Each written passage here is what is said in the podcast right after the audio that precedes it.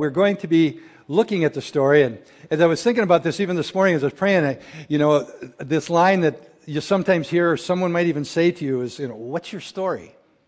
In other words, who are you? What's your story? And for many of us, if somebody asks us that, we don't even really know what to say. You know, I, I, in a lot of my Steps to Freedom um, appointments, I ask people, who are you? And that's really a difficult question to answer. Think about it. If somebody came up to you today and said, Who are you? You might start with your name. That's pretty good. And then you go to your job or your family and, and all these things that you do. But none of those things are really who you are. And when it comes to our story, it's kind of the same. What's your story? Well, I was born, I was married, and I'm going to die. And I hope there's something good in between. And that's about as much as we think of it. Well, when we read the Bible, so often I hear this from people, and I've said this myself. I just don't understand what I'm reading. I don't get it. It's too complicated. And the reality is, if we don't understand the story, it is a little hard to understand. Have you ever went to a, to a movie or been watching a movie on TV, or maybe you're not a movie person, you're more of a book person, and you're going to read this suspense novel or you're going to this, this dramatic movie, a suspenseful movie, and decide that, well, here's the book, but I tore out the first chapter. Here's the movie, but we erased the first 10 minutes. Can you imagine how confused you might be trying to figure out what in the world is going on in this book? What's going on in this movie? I don't even know who the characters are really. What are they supposed to be doing? What's trying to be accomplished? Well, we're going to look at God's story because if we don't understand the first 11 chapters of the Bible, we are going to miss so much of God's story. And as I talked about in this, there, there's going to be some times you're going to hear me refer to the upper story. And all I mean by that is God's story. What's God's story in this? But we're also going to talk about the lower story. And what we're talking about there is man. God's story man's story and how man fits into God's story. And it's critical that we understand how that works. Because if we don't, so much of the Bible we may not understand, and some of it, even if we think we understand it, we really don't understand how to apply it. That's interesting. I get it, but what's the point? And that's what we want to really see play out in the number of weeks ahead as we go through the story.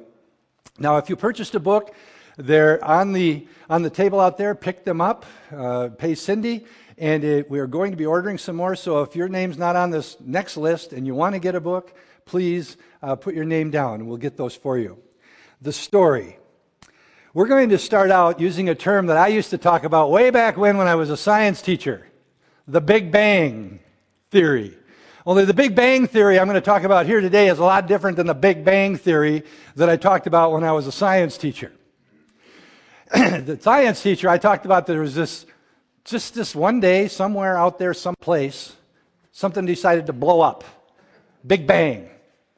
And because something blew up and everything went bang, all of a sudden, everything just happened to fall into these perfect places under gravitational pulls, etc., etc., etc. And billions of galaxies formed, and our galaxy formed, and then our Earth formed, and the sun and the moon and the stars. It's a theory albeit it's a bad one, but that's the one that I used to teach. Lord, forgive me. I'm going to be talking about the Big Bang of creation. This Big Bang is a revelation of who God is. And as we go through this, we're going to discover that He is the main character in the story. The Bible story opens up in Genesis 1 1 with these words In the beginning, God. In the beginning, God. What was there besides God? I have no idea. But I know whatever it was, He was there. God. He is the main character of the story we call the Bible. He is the main character. It's about God and His plan. So the Big Bang isn't some impersonal accident that took place somewhere. The Big Bang theory that we're talking about is the creative purpose of a very personal God. It's not an impersonal accident. It's a creative act by a personal God. And one thing you're going to hear so often in the weeks ahead is how much you mean to that personal God. And my hope is you will have a revelation in your heart of who you are, no matter what the world has told you you are. No matter what circumstances have made you think you are, and no matter what your past tries to tell you you are. And as we go through this, we are going to discover God is the main character. But he doesn't necessarily have, he is not necessarily the point of the story. God spoke the big bang of creation. The big bang of creation was brought about by the words and the power of a personal God. On day one, he created light and darkness, and he called it day and night. He spoke it into being. On day two, he created the sky and the water. And remember, remember, get this in your head right away. He doesn't do anything haphazardly. Before he even created light and dark, he had a plan. And he knew what the plan was going to look like when he got done with day six. Picture, if you would, an artist who has this huge piece of canvas. In their mind's eye, they know what it's going to look like. And they already know what the focal point of that piece of art is going to be and the message that that piece of art is going to, to portray. They already have that in mind. Well, God has in mind much more clearly than any other artist. And he starts with his big bang of his word speaking, and he says, Let there be light, let there be dark. And then he creates the sky and the water, and then he creates the land. Notice these are places. He's just kind of like filling in the background of this unbelievable portrait, this unbelievable picture that he's painting. And that's all background. And then he says, I'm going to take those places and now I'm going to fill those places with what they've been designed to hold. He says, the, the, the, the light and the dark, the day and the night, he fills it with the sun and the moon and the stars. And he did a pretty good job. He fills that place that he created with the sun and the moon and the stars. And then he goes on the day five and he, fill, he fills the, the sky and the waters with the birds and all of the sea creatures. No accidents here. He'd created the place and now he's putting all of these things in there. And then on day three, he had created land. And on day six, he says, I'm going to cover the land now with the animals. All that he had been preparing, each place now was ready for him to fill those places. And each day, if you know the story, he said, Boy, this is good. Day two, this is good. They're going to love it here. Day three, this is good. This is just what I had in mind when I put all the animals on the earth. This is good. And when he finished after day five and six, he had created all these things, and then he creates man, and we're going to come back to man. But he finally he says, when he sees man and he sees all the animals, he says, This isn't good. What wasn't good? It wasn't, it wasn't that he wasn't pleased with man, he did that perfectly. But he saw man was alone and he said, This isn't good. So he created Eve. And he said, This is very good. Perfect. So we have creation. All the animals, all that we know, created by the power of a personal God, doing this for a very specific reason. A very specific reason. If you have your books, I'm going to just take a little deviation and I'm going to put a map up here, but you have this map on the inside cover of your book. And this map is of, of ancient Israel. And as best we can tell, I always think these kinds of things are interesting. If it bores you, just turn off for a second or two. Garden of Eden over there in the red, as near as we can tell from the biblical description, it tells us there's four rivers. Two of them we no longer can see, the Pishon and the Gihon River, but it mentions the Tigris and the Euphrates River. So Eden was probably right in that area.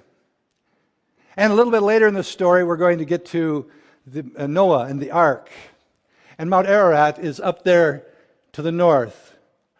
Somewhere up there is where we know from the Bible where it says it came to rest at one time. Where it is right now, everybody's got an opinion. But it's interesting to me to see those things and know, you know what, they're real places. I call this a story, but it's a true story. It's not one that we've made up. And when God finished with these six days of creation, everything was perfect. And he, he put Adam and Eve in the Garden of Eden. And with the Garden of Eden, we see a picture of absolute perfection. The perfection of Eden. Everything that he created was perfect, including Adam and Eve. I've been trying to think about what it would be like for the last few weeks to live in perfection. I mean, how do you even decide what you want to do that day? Everything's perfect. Where, where do you want to go today? Everything's, every place is perfect. I wake up and there's Eve, and she's perfect every morning. And I'm even perfect.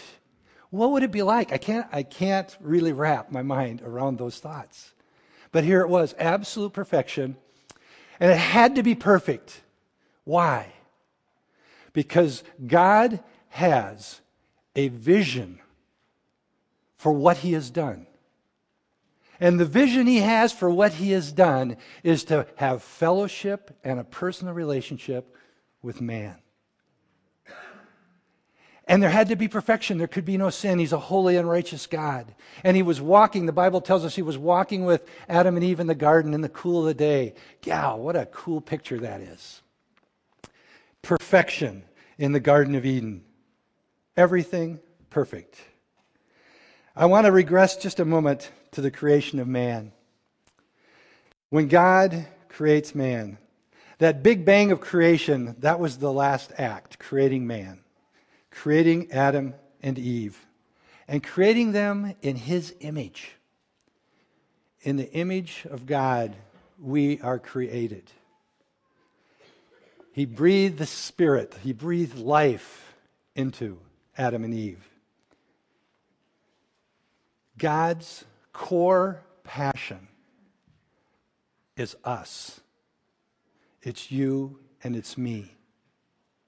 He painted that whole portrait of creation for us. Everything he did was for us to enjoy. It's like everything else is just the picture frame and we're the picture. Just think about that. Think about a sunset, how beautiful it can be. A sunrise, how beautiful it can be. Think about the Grand Canyon. Shoot, think about the seven wonders of the world. God goes, they're nothing.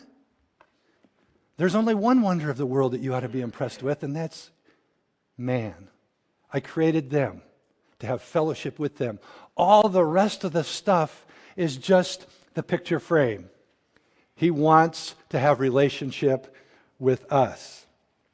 God is the main character of the story, but we, mankind, are the point of the story. He's the main character. Without him, nothing exists but we're the point of his story. Why? We are the point of the story. God had this vision of dwelling together with us. That's his heart. And then we have the Big Bang continue with the fall of man. We call it the fall of man.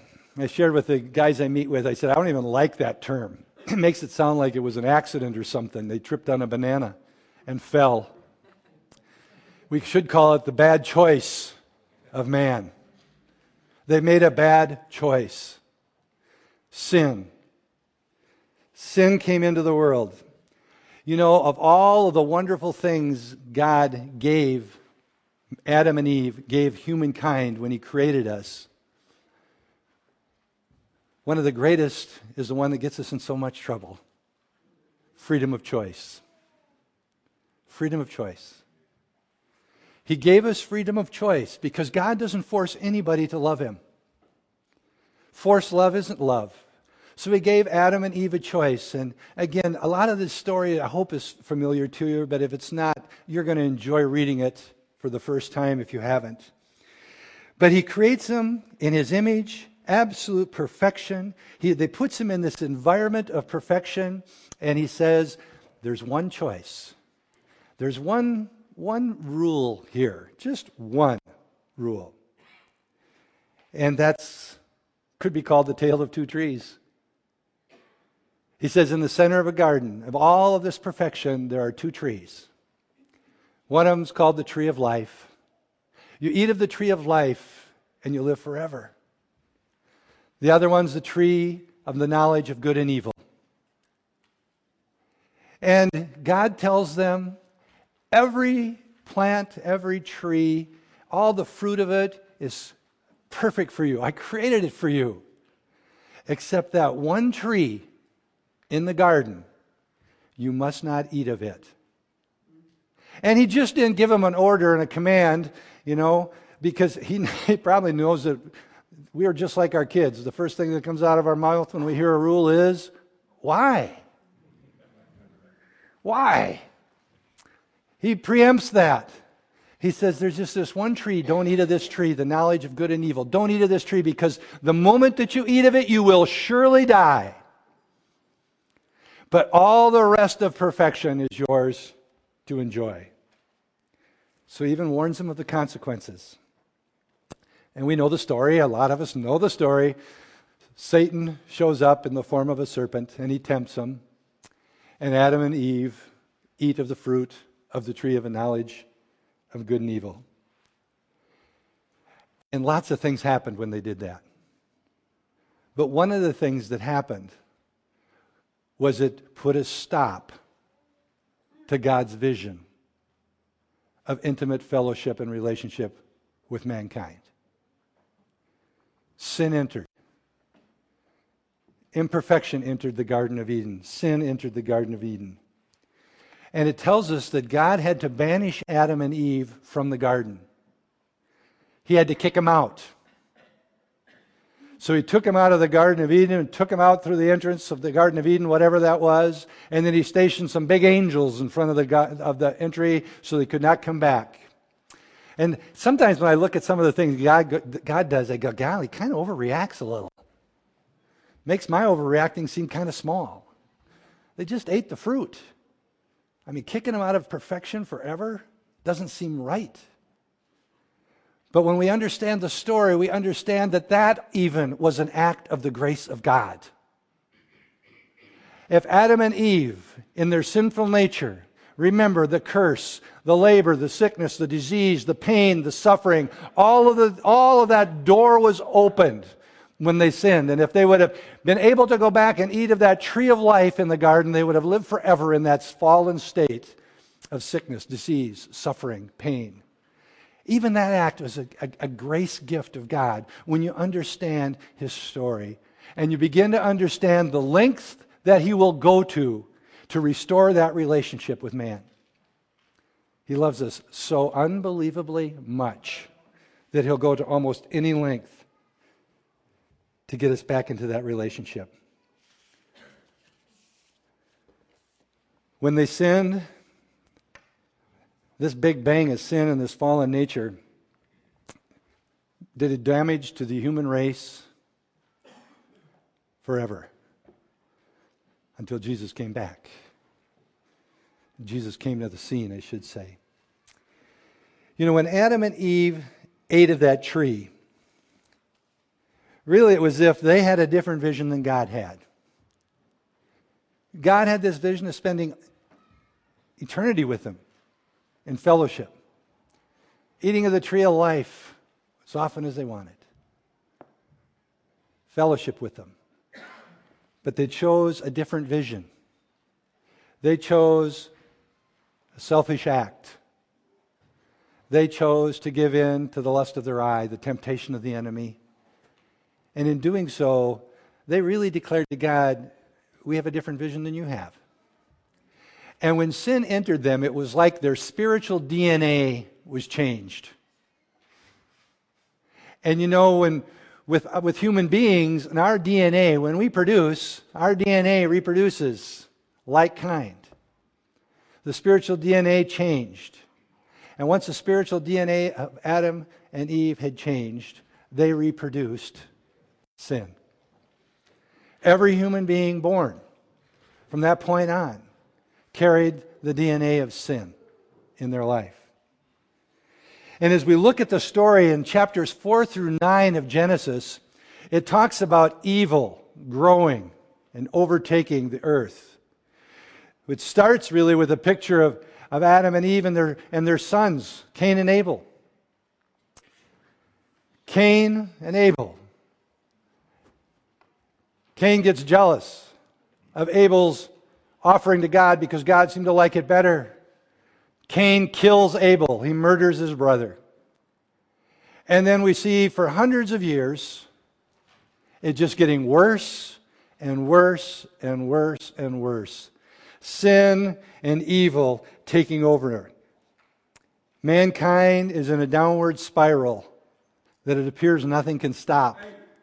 Actually, in Genesis 6, verse 5, it says that the Lord saw that the wickedness of man had grown so great on the earth that every intent of the thoughts of their heart was only evil constantly. And if you read that verse and think about it, every thought of the intent of their heart was only evil constantly. Constantly. And God says, I'm going to wipe out evil from the face of the earth. I'm going, to, I'm going to destroy everything on the face of the earth to get rid of the evil. And I'm going to do it with a flood. I'm going to kill every living thing on earth. And he says, I'm going to do this to get rid of the evil. But then we discover Noah. And God sees Noah. And what God sees when he sees Noah is a man who finds favor in his eyes. In Genesis 6, 8, and 9, it says, Noah found favor in the eyes of the Lord. It says, Noah was a righteous man, blameless at the time, in his time. Noah walked with God. Now, Noah wasn't perfect. He had the DNA of sin in his life, just like every other human being.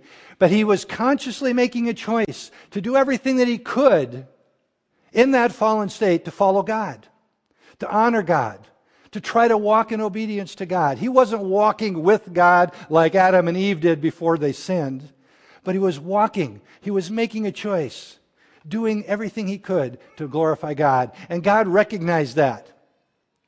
Can you imagine? Whatever population was on the earth at that time, God looked at the whole population. Just think how special you'd feel if, even just in this room, God picks out just one of you says, You're the best in this room. That's what he did. He looked at the whole earth and he says, Noah's the best on planet earth. I'm going to use him. So he tells Noah, he says, Noah, build a boat, build an ark. And he tells him exactly how to do it. And he says, because you got to build this ark and you got to do it the way I tell you, and you're going to get two of every type of animal and you're going to bring it on the boat because I am going to flood the earth. And even in that, we see in his obedience such faith. Flood, what the heck's a flood? If you read it, it hasn't it, rain. What's rain? And he's telling them, get ready. So for years and years and years and years, they labor and build this boat. God had decided that he was going to take Noah and build an ark to get rid of the evil and start over with the best human being on the planet. So he did as he said. They went in the ark. He took his three sons with him, Shem, Ham, and Japheth, and their wives, and into the ark they went with the animals. There's a problem. When they went in the ark, something went in the ark with them, besides the animals, besides the sons, and besides the wives. Sin went into the ark with them. And when they disembarked from the ark, sin came off the ark with them. The significant point here to me is God is making a point that the very, very, very best human on planet Earth cannot solve the problem of sin. It should do away with any works theology there ever was. You cannot earn your, your God's pleasure in any way. He gives it because that's who He is. He loves us because He is love. He doesn't judge us and say, I love you this much today and I love you that much tomorrow. He doesn't do that. He's saying the best man on earth could not provide the solution to sin. And in showing us that, he is showing us that there's going to have to be something beyond people to solve the sin problem. There's got to be something beyond people to solve the problem. And he actually had given him a clue back in the garden of what was going to have to take place. Some of the details of the story that we're going past as we teach this, when you read it, you'll see these details. When Adam and Eve sinned, instantly shame and guilt and fear entered in. And the first thing they did was noticed that they were naked. They'd been naked all along and it wasn't a problem. But as soon as sin came, shame, guilt. So they made of themselves some sort of covering out of fig leaves to cover themselves up, and then they hid from God. Anybody try to hide from God? It doesn't work very well. It's a losing game of hide and seek. And it didn't work for them either. And the clue that we see in this part of the story is this after God comes, confronts them, asks them if they ate of the tree, after they played the blame game, Adam blamed Eve, Eve blamed the serpent, and eventually, really, it's all God's fault. After they'd done all that, it says he covered them. He took the leaves, the fig leaves, and said, No, that's not going to work. And it says he covered them with the skins of animals. A picture for us that something has to die and blood has to be shed to cover our sin. And throughout the Old Testament history of all the worship, we see that picture reiterated over and over and over. Blood sacrifices being killed, blood being sprinkled, blood being spread, all to cover sin. But it never removes sin.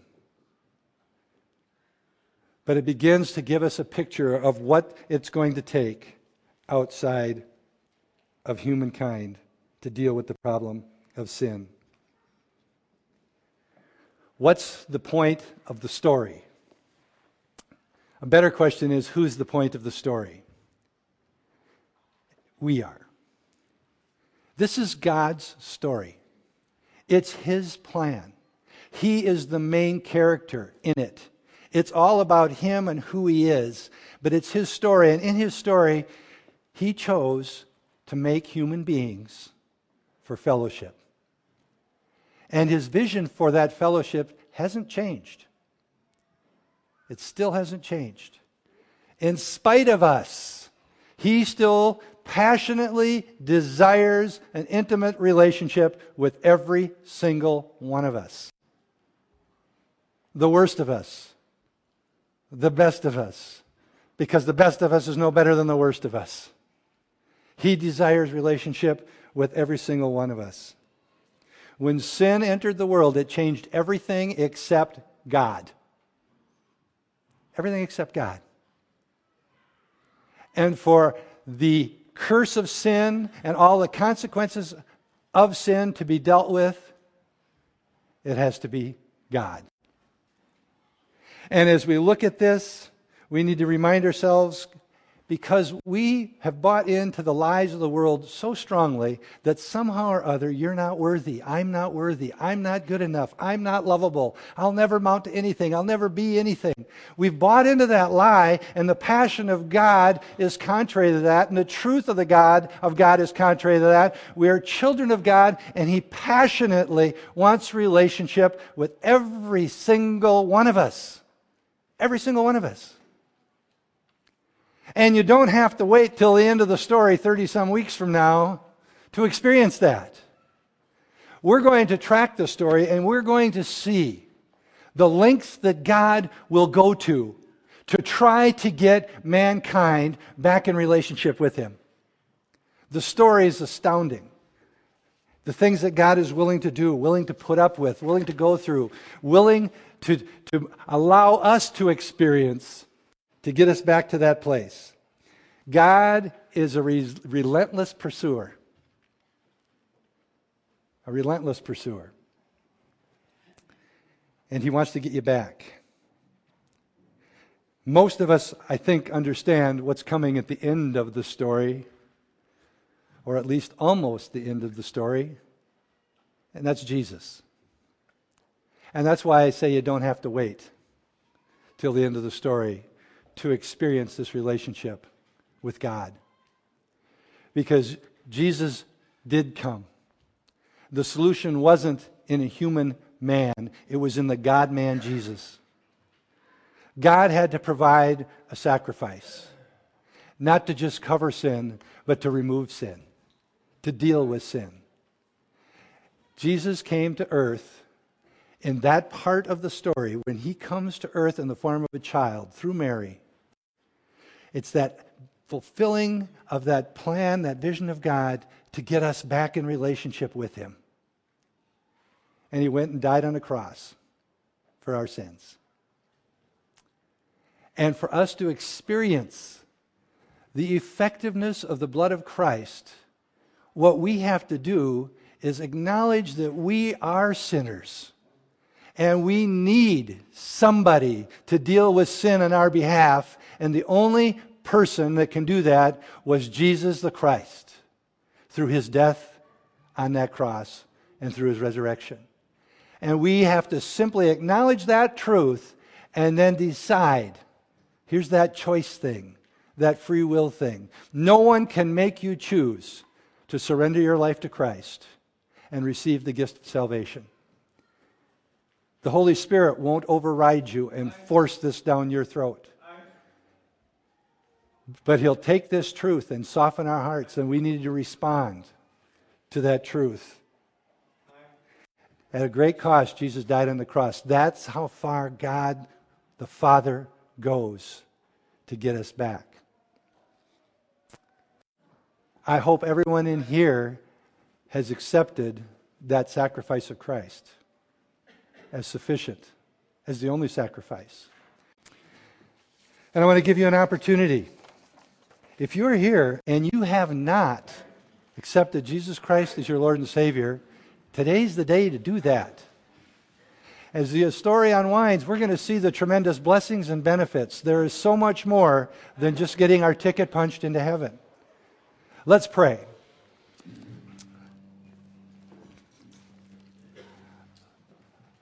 Father, I, I thank you for your, your word that you've given us that unreal, un, un, unveils the story of your plan for mankind. God, we see in the story that in the beginning we were living in total perfection with you. And God, it's exciting to look at the last chapters of Revelation and see that's what will be happening again. But Lord, I pray that as we read and study what takes place in between, we know you better. We begin to have greater and greater intimacy in our walk with you. Lord, I pray if there's anyone here that has never accepted the gift of salvation through Christ's death and resurrection, now would be the time. God, release your grace that we might receive by faith salvation through Christ.